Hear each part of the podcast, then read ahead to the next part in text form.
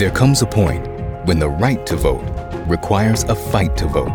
MSNBC Films presents Battleground Georgia, a story that explores the ugly history of voter suppression and how Georgia is leading the charge against it. Something has to change. The old South is being replaced by the new South. Battleground Georgia, part of the Turning Point documentary series from executive producer Trevor Noah. Sunday at 9 p.m. Eastern on MSNBC.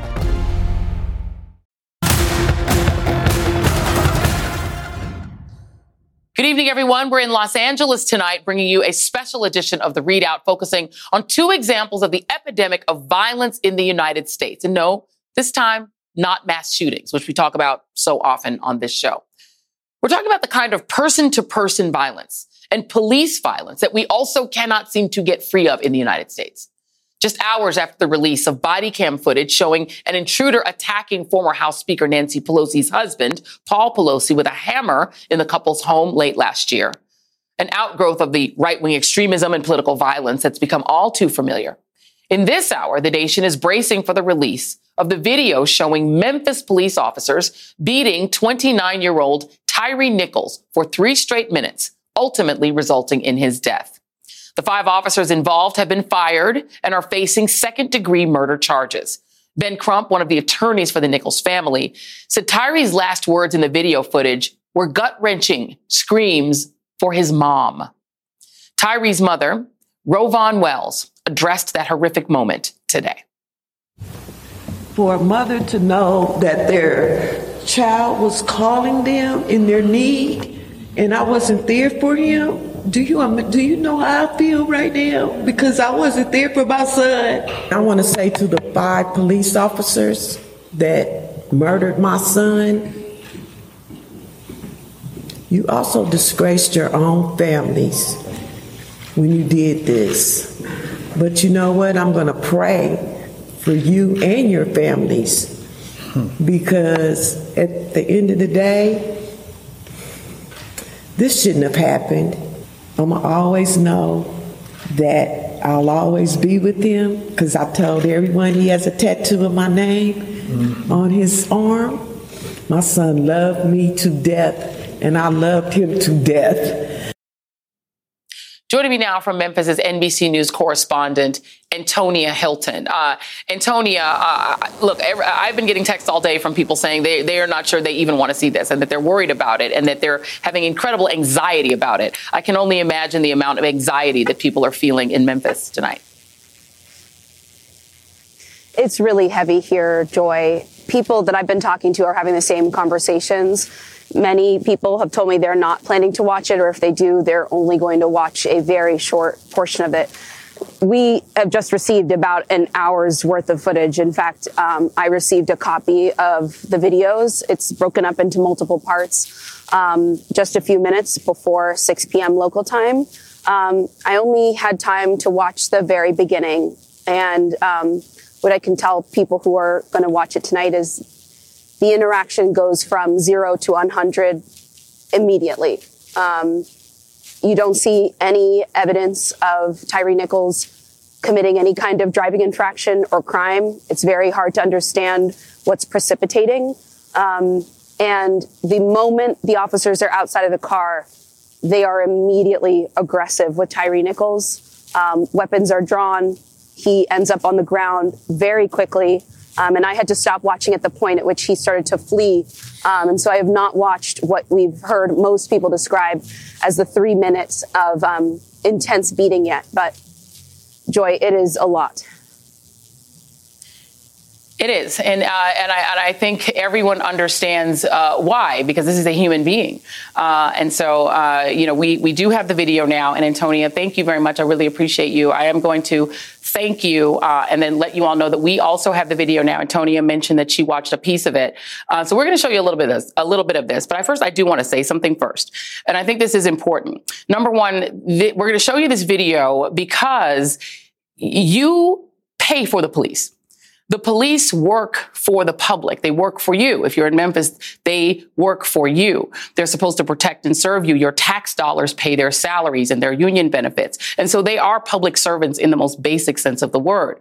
And when they do something that seems to violate in every way the idea of protection and service, uh, the public that pays them has a right to know what they're doing. We have a right to public disclosure about what they do. But I want to really emphasize, and I think this is very important, um, to understand that to watch this is not for the purposes of prurience right? Americans watch a lot of violence. We watch a lot of violent TV shows, a lot of violent films, and we watch them and sometimes get numb to that violence. This is not violence you should become numb to. This is somebody's child. This is somebody, uh, a mom and a dad's son. Um, this is somebody's dad. This is somebody's friend and brother and cousin. Um, and we're going to show you this video with the warning that it is violent, but it also is a depiction of the kind of police violence that normally happens outside your view. And the speed with which you're seeing this is unusual. It is not the way it normally goes down when police are involved in killing someone. And so it's all unusual. These are all black officers who, if they didn't have their uniforms on, could be this young man. All right. So that is the context that I want to give you before we show this video. You can see there in Memphis, people are bracing themselves for it as well. So I'm going to show you that and then we're going to have some reaction um, from some folks throughout the show. So we'll go ahead and play that now. Today and every day, Planned Parenthood is committed to ensuring that everyone has the information and resources they need to make their own decisions about their bodies, including abortion care. Lawmakers who oppose abortion are attacking Planned Parenthood which means affordable, high quality, basic health care for more than 2 million people is at stake. The right to control our bodies and get the health care we need has been stolen from us. And now, politicians in nearly every state have introduced bills that would block people from getting the sexual and reproductive care they need. Planned Parenthood believes everyone deserves health care. It's a human right. That's why they fight every day to push for common sense policies that protect our right to control our own bodies and against policies that interfere with decisions between patients and their doctor.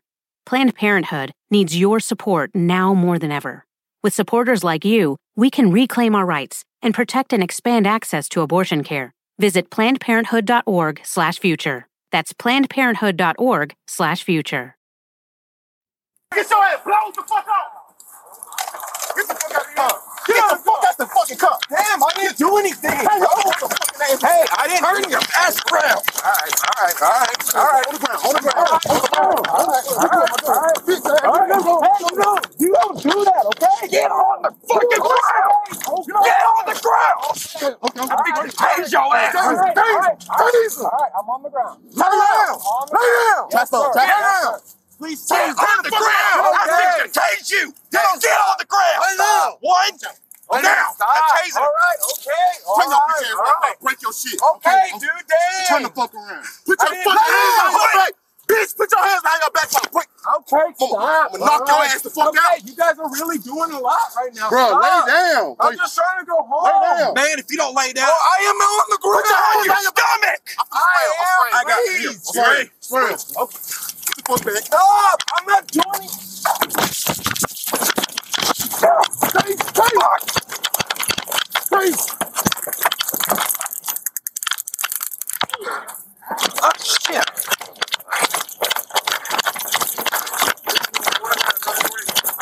Got one down.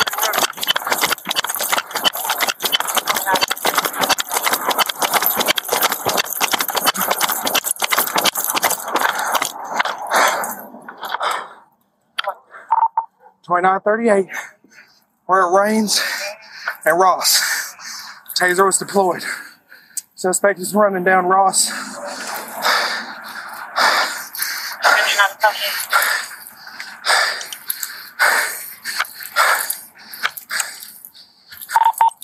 Young male black, slim build, blue jeans, and a hoodie. Okay,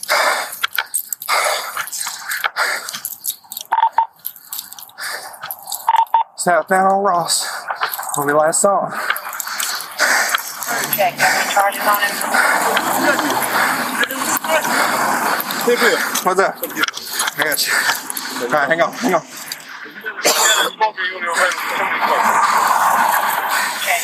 Ready? on the route. All right, just straight. One of the prongs hit the bastard.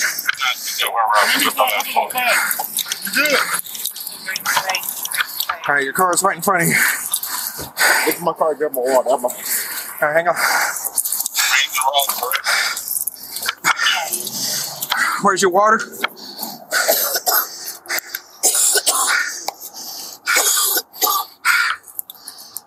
I can't see shit.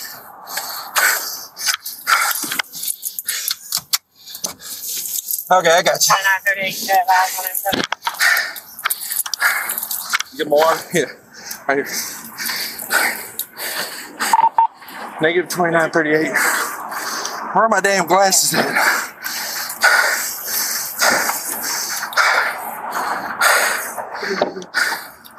Huh? Okay, sit up front. Left. Left eye. Left eye? Yeah.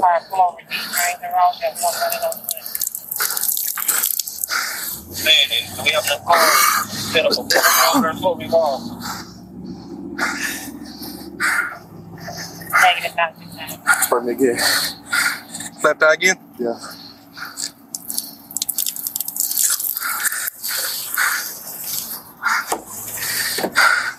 I can't see jack shit. My glasses when he was fighting me.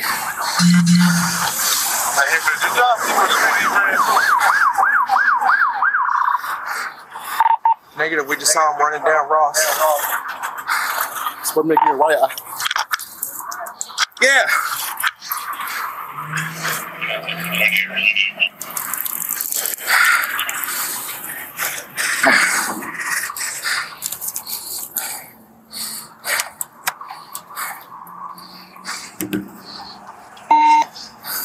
In 2933, if I was too bad, then, uh, it was a story as well.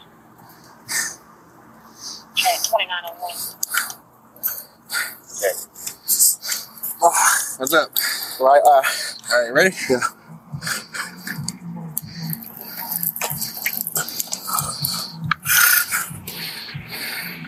Right eye. Right eye.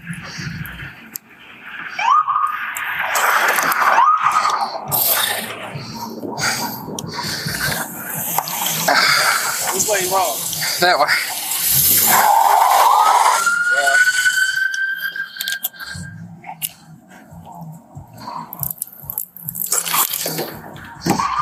I gotta find my glasses and get this damn taser downloaded.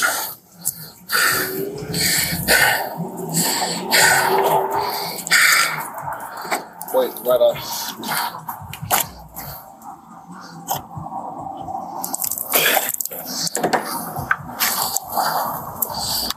Twenty-nine thirty-one. Yeah, go ahead and start MMP that way. Uh, Immigration forward. I'm on the thing over here. So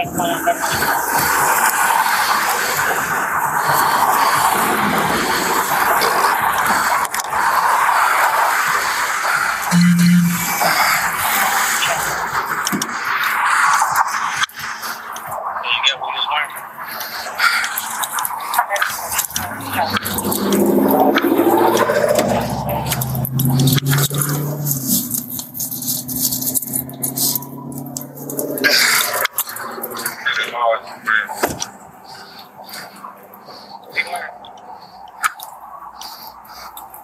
Jeans, uh, like a camouflage jacket, like with orange, green, and red in it.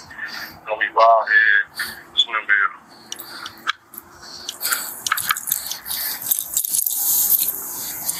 He, he, yeah, he, he feeling that bottom. 2938, did you also read that I deployed my taser? At 2938, I have that down. I have to find uh, something around. Check. One out of one. Check the other, yeah. See uh, now, we'll be able to find it. Just.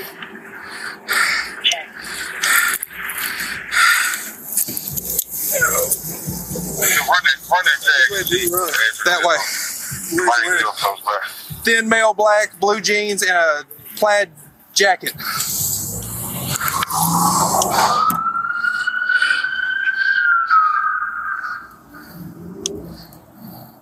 I just I gave you the tag number on that uh, vehicle. Can you get the, uh, the information on? You good right now, guys? Yeah, give me the address number. Hey, what the fuck was you put southbound He found on him. wrong? Check. I can't wait. Lord, they can't, can't wait. Check. Every now and then, we have to be late when something.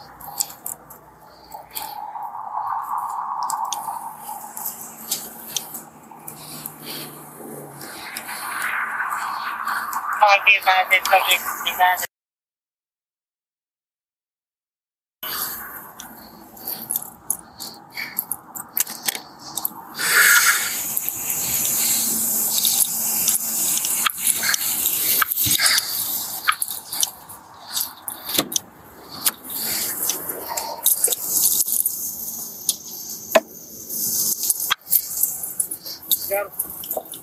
Huh?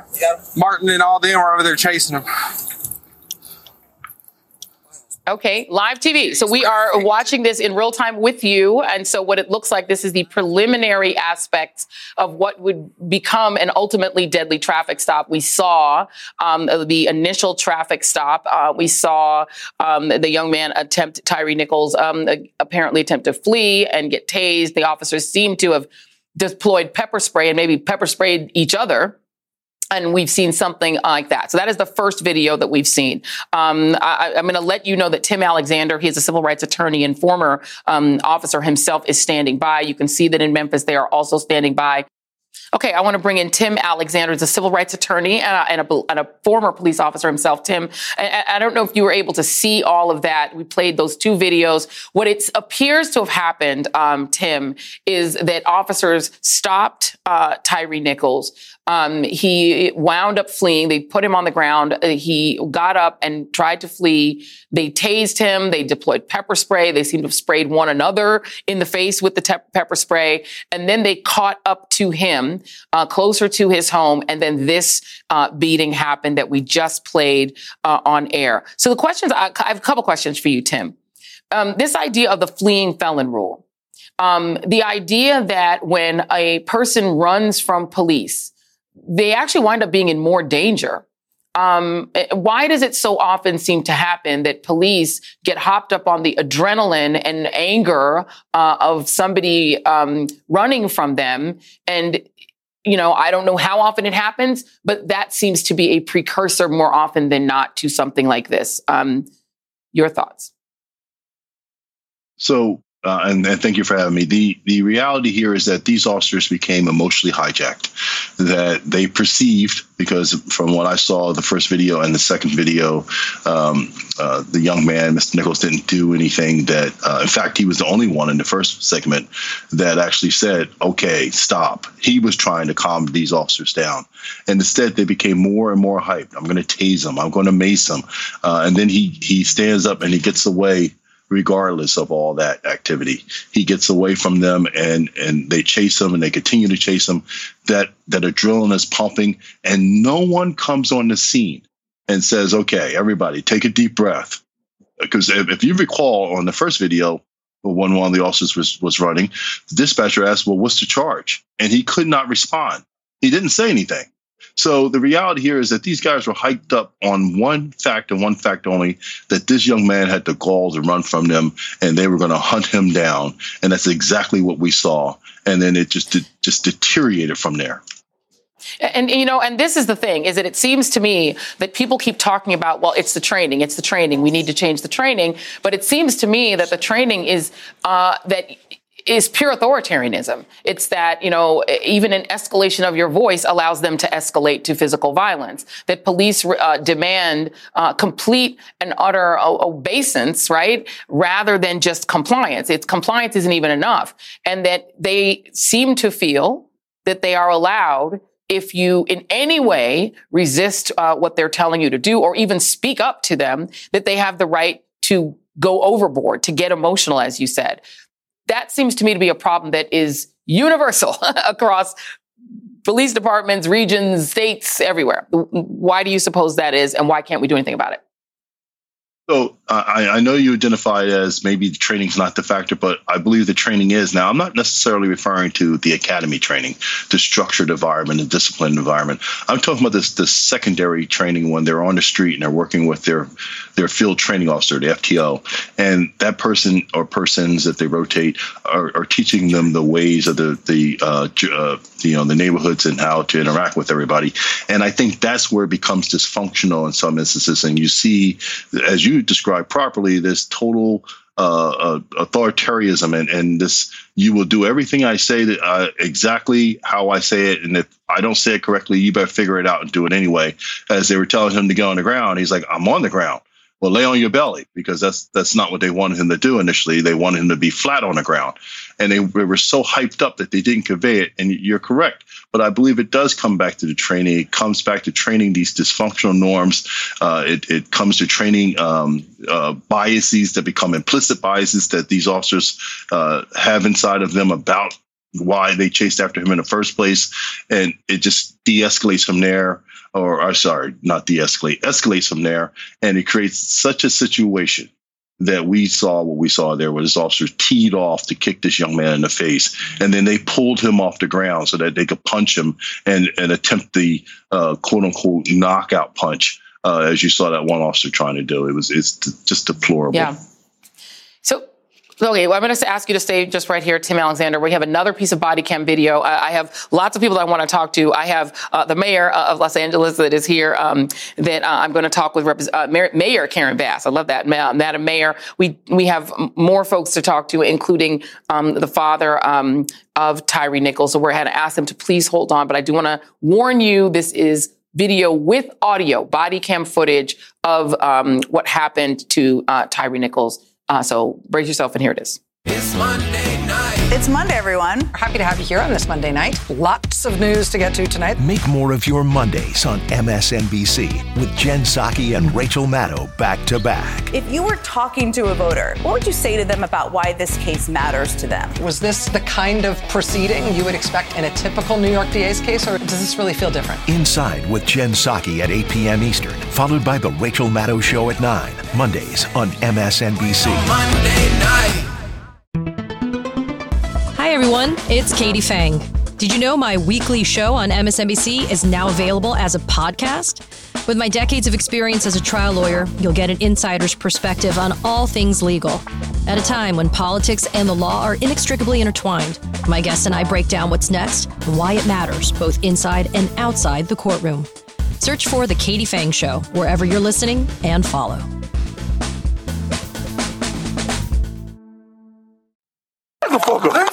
Wipe you. Hey. Give me your hand. Give me your hand.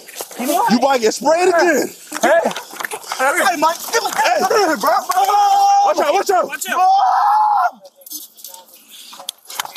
Mom! Ah. Give me your hand. Mom! Mom! Hey. Give me your hand. Give me. Okay, all right, all right. Give me your fucking hand. Give me your hand. All right. Okay. All right. All right. Huh? Mike, give me your hands, bro. Give me your hand. Oh. Watch out. Spray your ass again.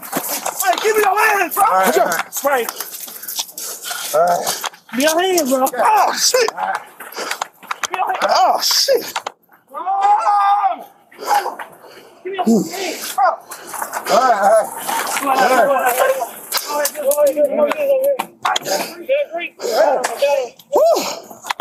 Give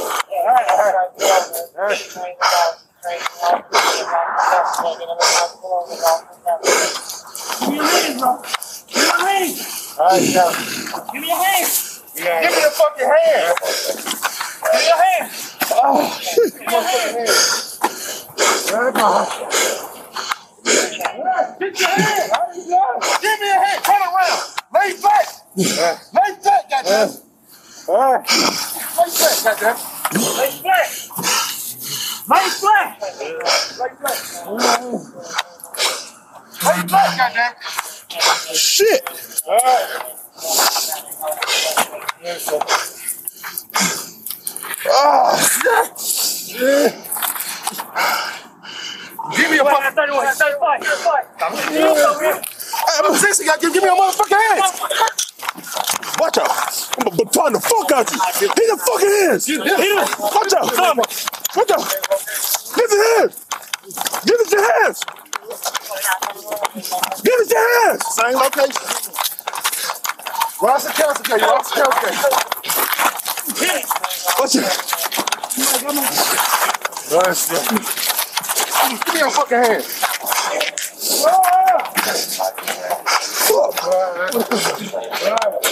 me your hand. Give me your fucking hand. Give me your hand, motherfucker. Give me your hand.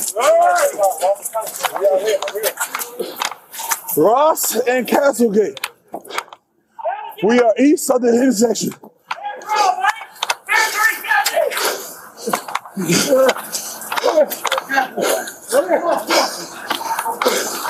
¡Fuera, taruga!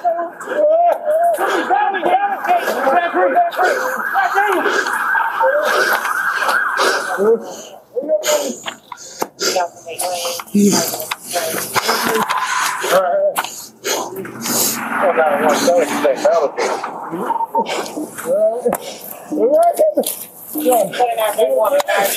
Okay, I, I want to bring in Mayor Karen Bass, Mayor of Los Angeles. Thank you so much for being here.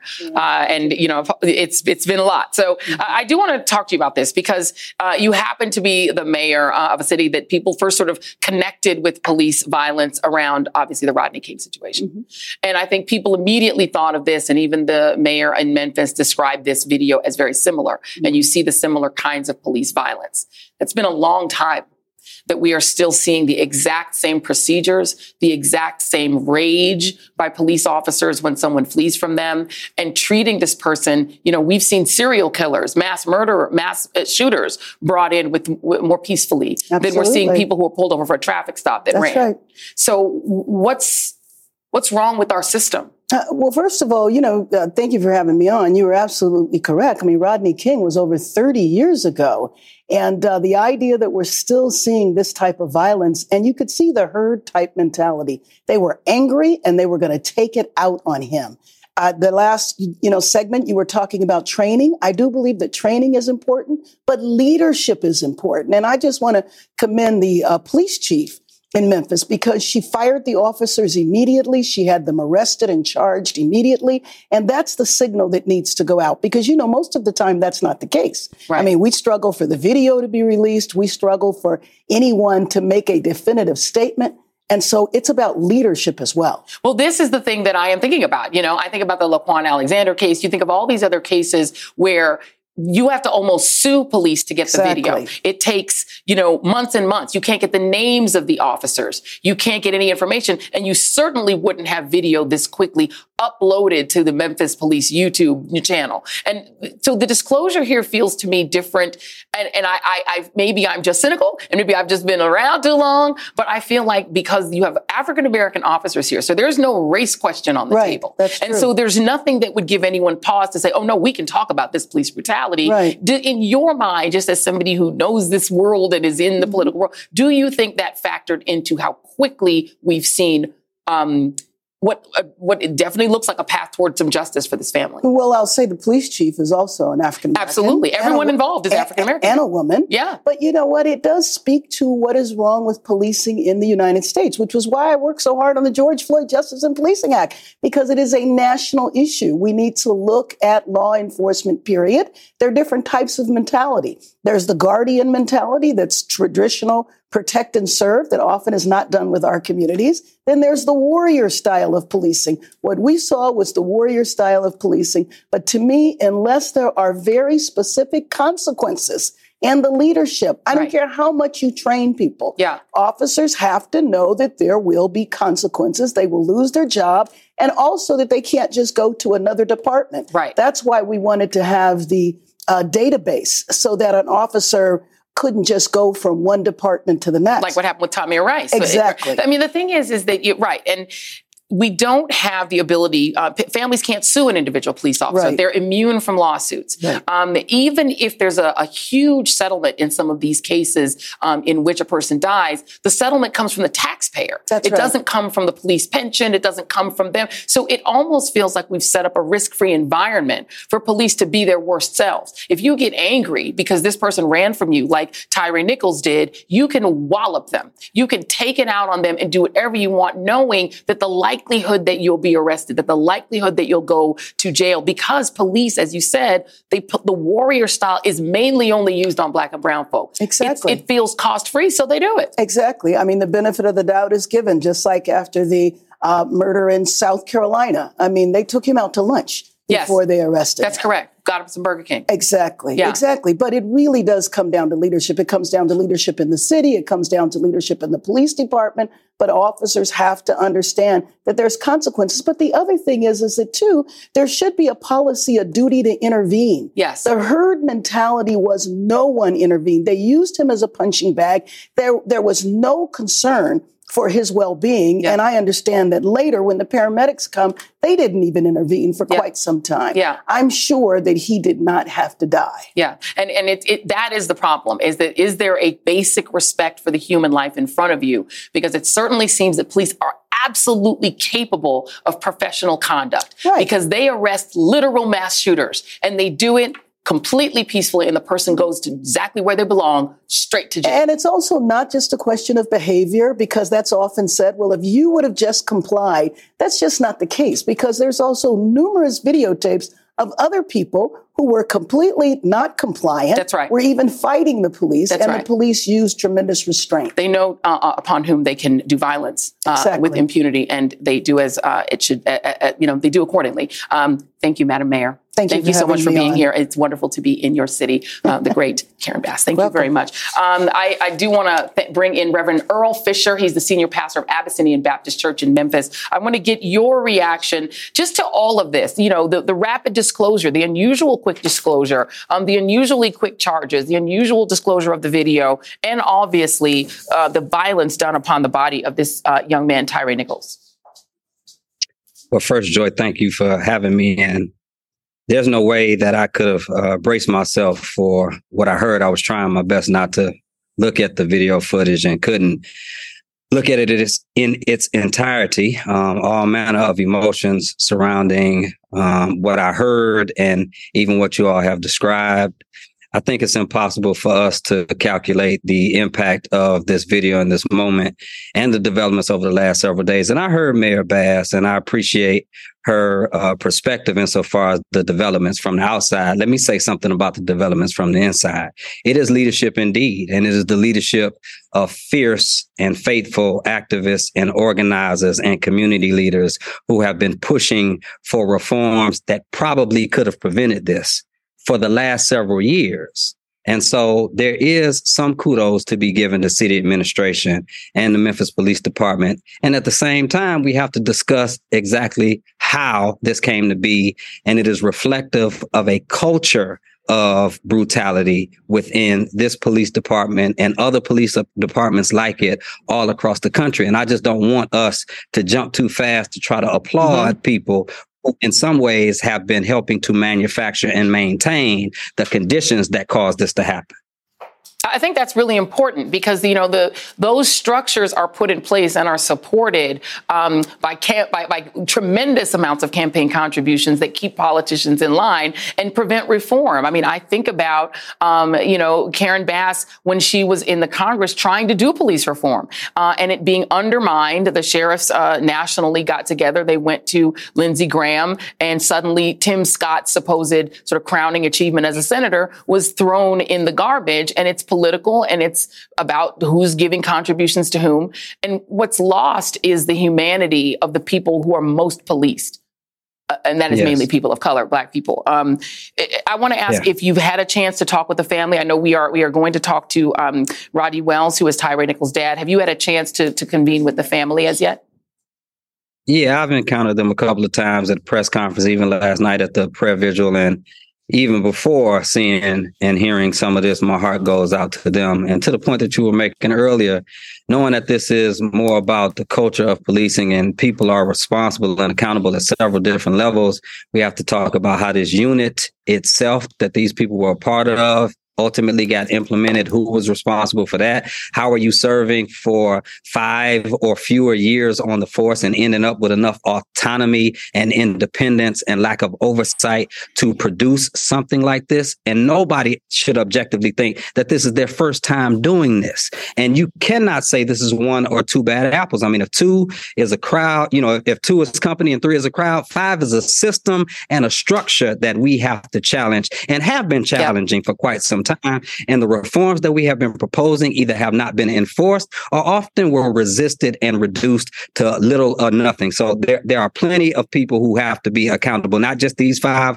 officers. And then there are plenty of people who have to put in the context the things that have been happening over the years. And we have to continue to center this for, of course, the peculiarity related to this video and this particular family. And of course, mm-hmm. I'm telling you, to uh, the family of Tyre Nichols, I, all of the pastors that I know, all of the activists that I know, all of the people of goodwill that I know are trying to stand in solidarity with them. And all of us know it is bigger than them. There are people in the city of Memphis right now who bear the burden and the scars and the trauma of all manner of police brutality. But because of the grace of God, they just did not die so they didn't become a mm-hmm. hashtag to this degree. So we have to do better all across the board. Absolutely. You know, this is not, people don't suddenly behave this way all in a group for the first time. People behave the way they know they have been allowed to behave. And so you're absolutely right. It's a systemic problem. And, and anybody who argues that it isn't is just uh, living in a dream world. Uh, Reverend Earl Fisher, thank you very much. Uh, joining me now from Memphis is Rodney Wells, Tyre Nichols' father. Um, uh, Mr. Wells, I first want to give our, our deepest condolences to you. Um, you should not have to be here tonight to talk about losing your son. Um, but I thank you for being gracious enough to do it anyway. Um, I want to give you a moment, um, rather than to talk about the horrors that we just saw. I want you to tell us about Tyre. I want you to tell us who he was as a person, as a living person, um, and what he meant to his family. Uh, Tyre was a sweetheart. Um, he had a very infectious personality.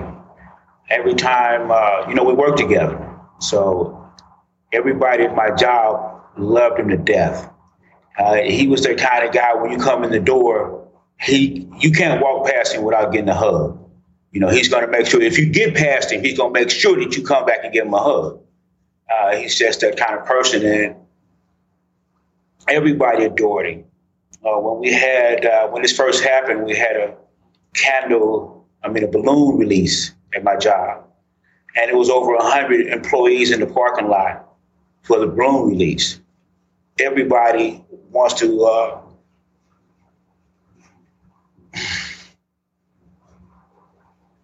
everybody loves Tyre. He's the kind of person that you see the good in. He was his own person. He didn't follow trends.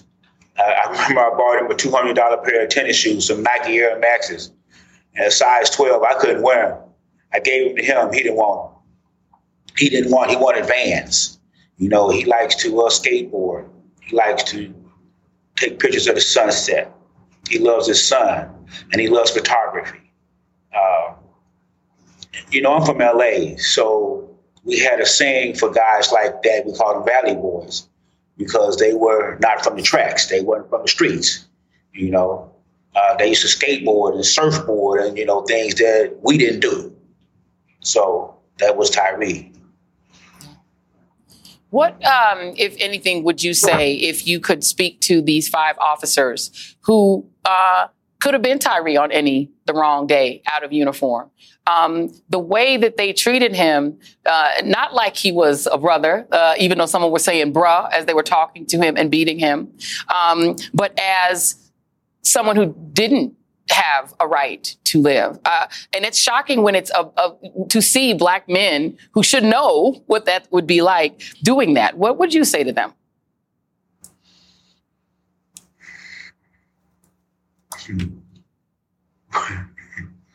What I would want to say to them is they mess with the wrong kid.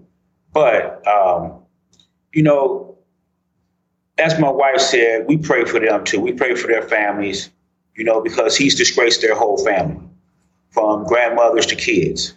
You know, uh, they have to bear the brunt of what their parents did or what their sons did. Uh, and it's shameful. Um, you know, like I said again, I'm from LA. So we have a, a, a group of cops out there we used to call the Goon Squad. And they would do the same type of thing that they're doing here. Uh, so, but back then we didn't have all these video cameras and all these tapes. And so a lot of people were brutalized and, you know, nothing became of it. Uh, so I don't understand how they thought that they could get away with it in today's time with all of these cameras. You know, I heard the defense attorney saying that this Mr. Mills guy was such a great guy. You hmm. know, and he probably was in his community around his family. But when he's in these streets, he turns into a monster. Because these was monsters that did this to my son. You know, as my wife said, my son weighed 150 pounds. Each one of these officers was over 200. That's a thousand pounds beating on my son, using him as a pinata, you know, uh, all this unnecessary force that was really not needed for a kid that wasn't resisting or just trying to get home to his parents. That doesn't make common sense to me. I don't think it com- makes common sense to anyone. Uh, making sense of it is probably a waste of all of our time. But um, thank you for sharing some of your time with us. Uh, again, we our deepest condolences to you, sir. Rodney Wells, thank you, sir. Thank you very much, and God bless you. Thank you. Thank you. Joining me now is Brittany Packnett Cunningham, activist, MSNBC political analyst, and host of the Undistracted podcast. Frank, Frank Figliuzzi, former FBI assistant director for counterintelligence and MSNBC national security analyst. And back with me uh, is uh, Tim Alexander. Um, the word disgrace. Uh, was used um, by Mr. Wells, um, Brittany, and I'm going to come to you first. Um, and the pastor said earlier that um, the fact that we've seen this unusually quick disclosure of this disgrace mm. um, was not because the system worked. Mm-hmm. It was because the activists worked. Mm-hmm. You uh, are an activist who um, was prominently involved, obviously, in the Michael Brown case, but just sitting down and writing off the top of my head, Tamir Rice, Walter Scott, Alton Sterling, Philando Castile, Breonna Taylor, Eric Garner, my, uh, Michael Brown, George Floyd. I just go on and on. I could do a whole list. Yeah. And the thing that a lot of them have in common is that the officers involved felt that if they did not comply with them the way they wanted, that's right, immediately and become completely flaccid and obedient, mm-hmm. they deserve to get beaten, they deserve to get shot, they deserved whatever they got. Yeah. That isn't the way serial killers and mass shooters are treated. Mm-hmm. But somehow with these black men and women, that's the way it goes. And even when black folks are completely compliant with the police, we die anyway.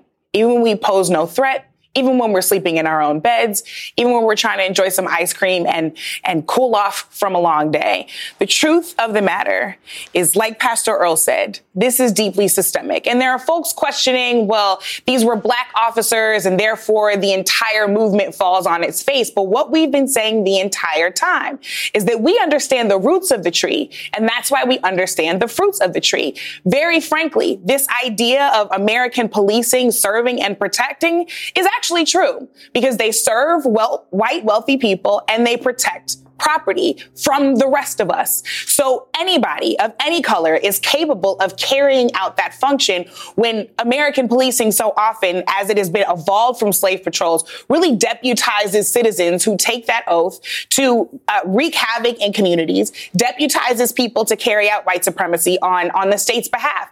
And all of us should be upset that the state and taxpayer dollars can be used to carry out a death sentence on absolutely anybody. Well, and, and, that is the point. I think that is such an important point, Tim Alexander, because, you know, I read, and I think it was in a Rolling Stone piece, and I, I wish I had in front of me, but I can't remember. But what the person essentially said is that you, you, you can't say that the training is flawed because the training actually works as it's designed to work. Is that you know, you look at Uvalde and you say, wait a minute, how could there be 317 police there and they didn't, they weren't able to stop that shooter? But what the training says is that police need to maximize their own safety. So that means that they did do what they were trained to do, which is maximize their own safety, not run in front of bullets. And police in this article say they, they don't stop crimes. They enforce compliance on the people society wants controlled. And that that's what police are trained to do, to make the people society wants to be under control, be under control and to be under their physical control immediately or else. I, I do you having been in the in the job, do you see it that way? No, no, no, I don't follow that uh, Rolling Stone piece, you know, to that script. I, I think that the what law enforcement is intended to do, and it has evolved, and it certainly has a long way to go. And let me just add a caveat: before I was a police officer, I was a victim of civil rights violations. I was shot at by the police. I was assaulted and charged with a crime I didn't commit, and I had to fight and clear my name. So I had that working for me in my career to make sure that I could recognize when those things might happen and and and uh, respond appropriately, and I did. So I think that you know, using that as an example, we can evolve police to the next stage to, to, to, match up to what society wants and what society needs. And what we see, what we saw out there with those officers uh, beating this man to death, and you know, take it even bigger than that. You had a dispatcher or officer or somebody watching that camera, moving that camera around. Why didn't that person call command staff and say, this is happening? So there is a cultural problem there. And I, I, I think that it's systemic. And I believe that's, that racism is systemic in law enforcement. But that doesn't mean that we, we scrap the program. We have to, we have to root this out. I believe it starts through training. It, it starts with changing these dysfunctional norms and get coming up with a program that will work for our society what we as taxpayers demand and we've been demanding for many many years. And, and so i just wrote that down of what society wants because frank figliuzzi the question is what do we want? Right? Okay we don't want people to speed but we don't want people to die for speeding. Like we don't want people to blow a stop Look, sign we don't want people to die for blowing a stop sign, right? I mean, the thing is, what people what people say they want from police is that when a mass shooter comes in the fourth grade classroom, they run in there with their assault weapons and stop the mass shooter. That doesn't happen. What ends up happening is somebody with a tail light out ends up dead in the middle of the street because they happen to be a black guy with a tail light out. So, you know, no matter how police are trained, and look, I have friends who are police, my godbrother's a retired police officer. So this is to say that police are being told that what we want is for them to stop that person who's five miles over the speed limit by any means necessary. And if they get out of the car, chase them down and do whatever you want. I don't, that's what they're doing.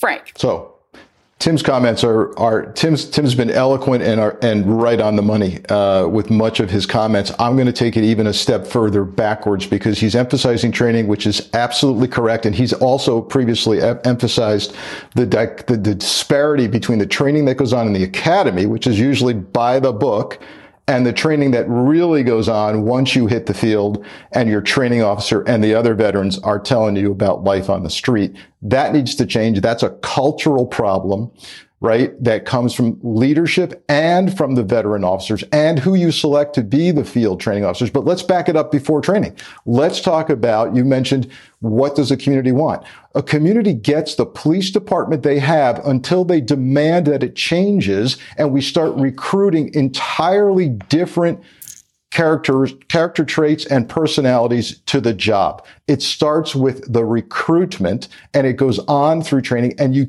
uh, sadly get what you pay for. The training, for example, that I went through at the FBI Academy is incredibly expensive, incredibly long, and it's incredibly strong, right? That does not happen in most cities around America. And so Tim also mentioned, you know, leadership.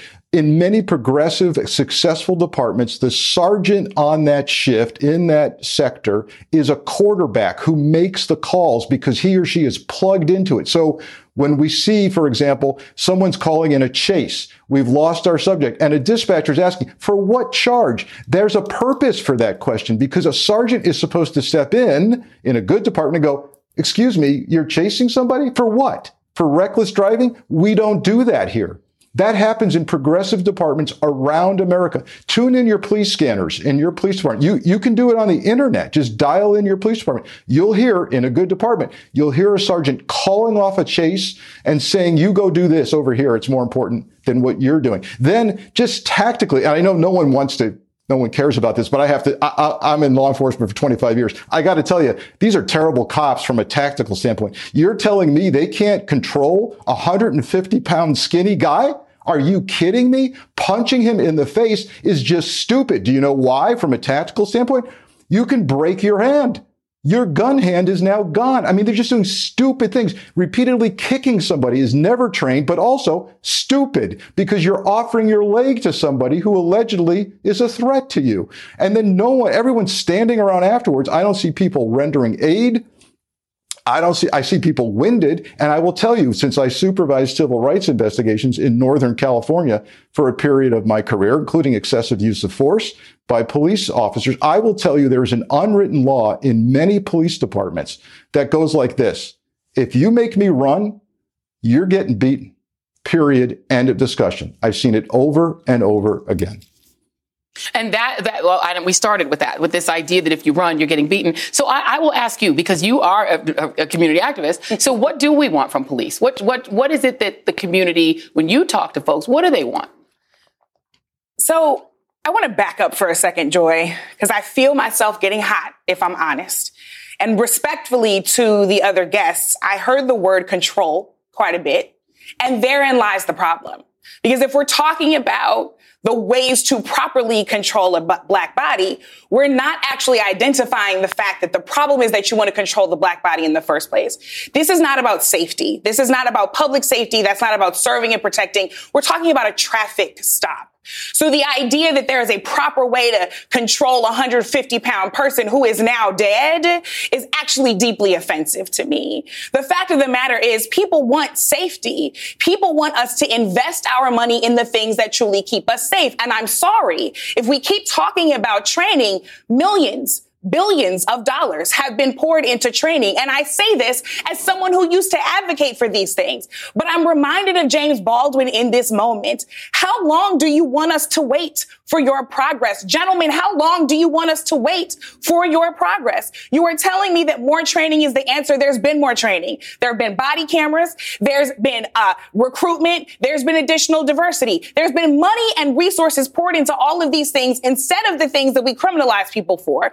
like like substance abuse, like mental health, like houselessness. How long do you want us to wait for your progress? Because right now, this is certainly not what the people want. And we're tired of continuously being told to wait in order to, in order to achieve and experience the kind of personal safety and respect and dignity that we deserve. And, and I will ask this question, Tim Alexander, because you, you know, you were in law enforcement. Why does an armed person need to be involved in any kind of traffic infraction? Well, you mean is why why did the officers have to be armed if they're doing traffic control? Well, yeah, I mean, and, yeah. If there's a person who went five miles over the speed limit, I mean, it feels like you're. If you have a if you have a hammer, everything is it. Why are we using a violent, uh, you know, somebody who is armed for violence, somebody who is trained to shoot and kill, right? Why does that person need to be the person involved in a traffic stop at all? Well, I'll tell you this. I live in New Jersey, and we have some of the most restrictive gun laws in the nation.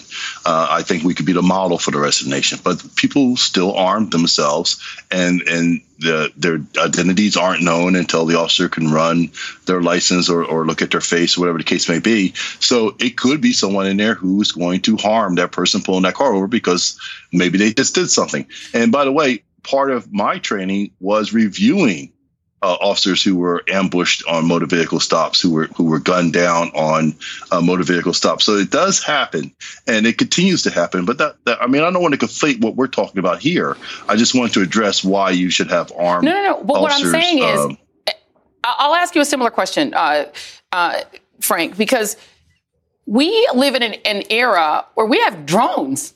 We, I, I've gotten traffic tickets, you know, when I got home because a robot in the sky saw that I had a traffic ticket. If someone is speeding, why does somebody need to call into a dispatcher to say, hey, I'm chasing this person who was driving too fast down the speed limit or driving erratically, when literally, if it's a matter of a ticket that they're going to receive at the end of the day, you could literally send them the ticket in the mail. So we're, why are we stopping cars because there's something wrong with the tail light? When you can photograph that fact and send them a ticket. So why are we doing? uh, To me, it's like we have Yeah, to deconstruct the whole purpose of policing. I- why are they pulling people over at all?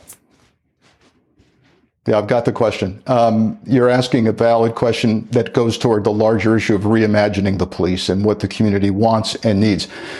And certainly, you know, the, I don't know about your state, but the state I live in, everyone is armed and can be without license or permit. So that's reality on the street. But you're asking a, a larger question, which is what is it really that we need to deploy armed people for? And I think that's a valid question. I want to, this brings up another issue though, because we keep hearing about the Scorpion unit, right? And so don't let anybody tell you these people were out looking for traffic violations, right? The, these crime suppression units, these jump out squads, as some cities call them, they're about suppressing people in an aggressive way. And that's what needs to be looked at here. These people were not looking for a traffic violation.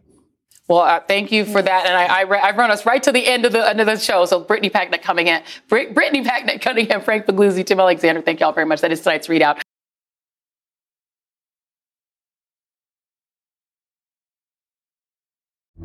There comes a point when the right to vote requires a fight to vote.